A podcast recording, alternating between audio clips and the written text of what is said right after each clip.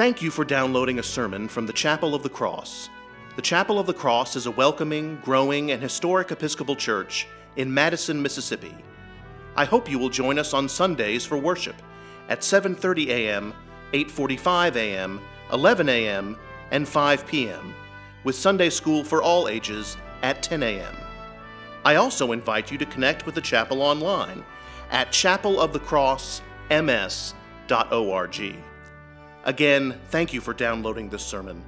We pray it will enrich your walk with Christ. God bless you, and we look forward to welcoming you and your family to the Chapel of the Cross.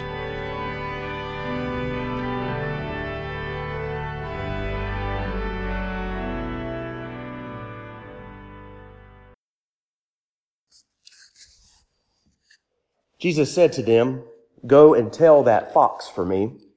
Listen, I am casting out demons and performing cures today and tomorrow. And on the third day, I finish my work. I speak to you in the name of one God, Father, Son, and Holy Spirit. Amen.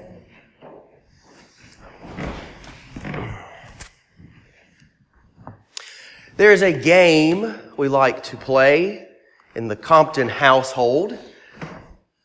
We call it the Fox Game but its actual name is Catch the Fox. You can buy it at your local Walmart for a reasonable price to play with your children and grandchildren. It's, uh, it's big fun. It's an easy game. It's a catchy game. Uh, but as a disclaimer, I should let you know that there's a little bit of chaos attached. Just a little bit of chaos.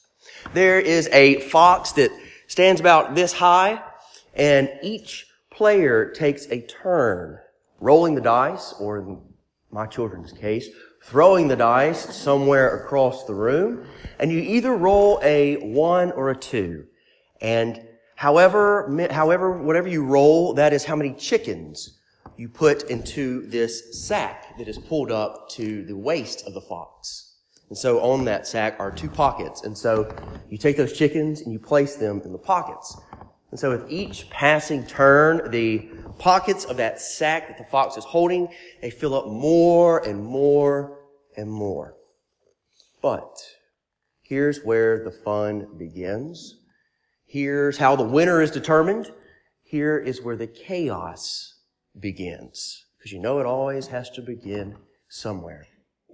After the player puts their chickens or chicken in the pockets of that sack, they have to press the head down on the fox one time. And after so many presses of the fox's head, you don't know how many times it's going to be.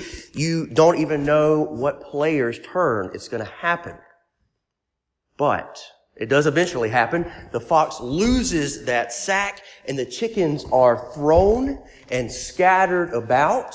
And here's where the chaos comes in. And you have to gather up the chickens and fill up your coop. And so the person who saves the most chickens is the winner of the game.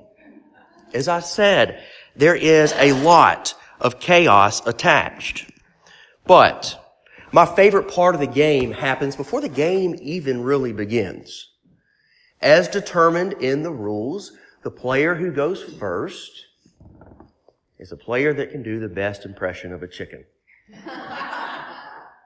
I always go last, but it gives me great laughter and joy to be the judge between my two kids, John Owen and Addie, as to who can do the best impression of a chicken as they are clucking their wings and balking around like a chicken. It's great fun. It is quite the popular game in the Compton household, and it's gotten to the point where my second oldest now will just go to the closet, reach up, pull it down off the shelf, and bring it to me before we go to bed. I was reminded of the Fox game today with our gospel lesson, with this this insult, this, this sort of a jab that Jesus takes at Herod. Go and tell that fox for me. Go and tell that fox for me that I will not be moved. I will not be shaken. That I'm going to be here today and tomorrow. And then the next day I will move along after I accomplish my goal. Nothing is going to get in Jesus' way of showing forth the kingdom of God of healing those who are sick, of casting out those who are possessed by demons. We often see the fox trying to weasel its way into the chicken coop. We often associate the fox with uh, sneakiness, with shiftiness.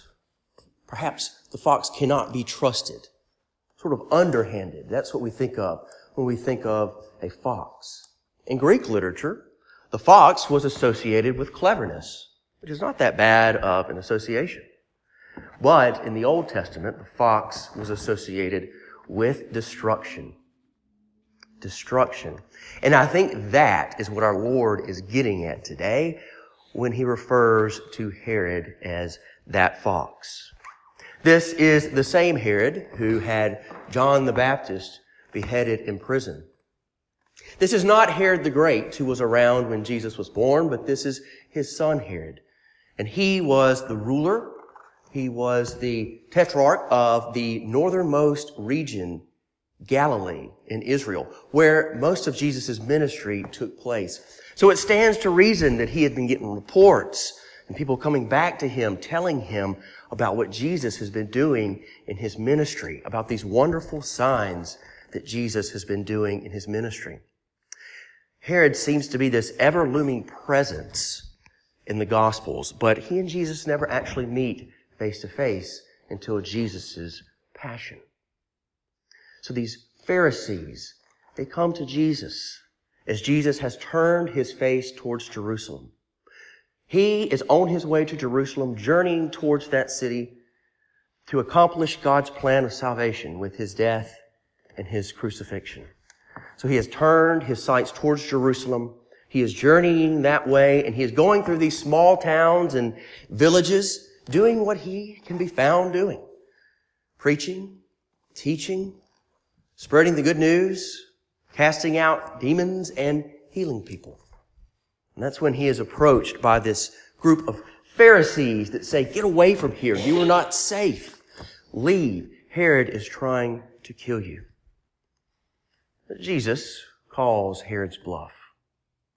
He will not be moved.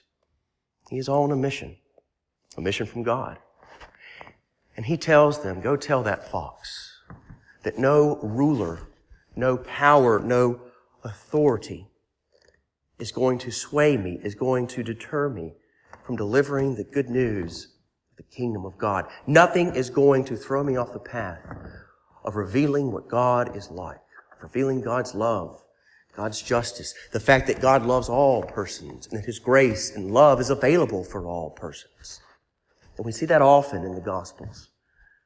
Jesus has these, this opposition approach Him many times and they try to throw Him off course, but Jesus will not be swayed. I think we can learn from Jesus in this instance. I think we can take a page out of our Lord's playbook.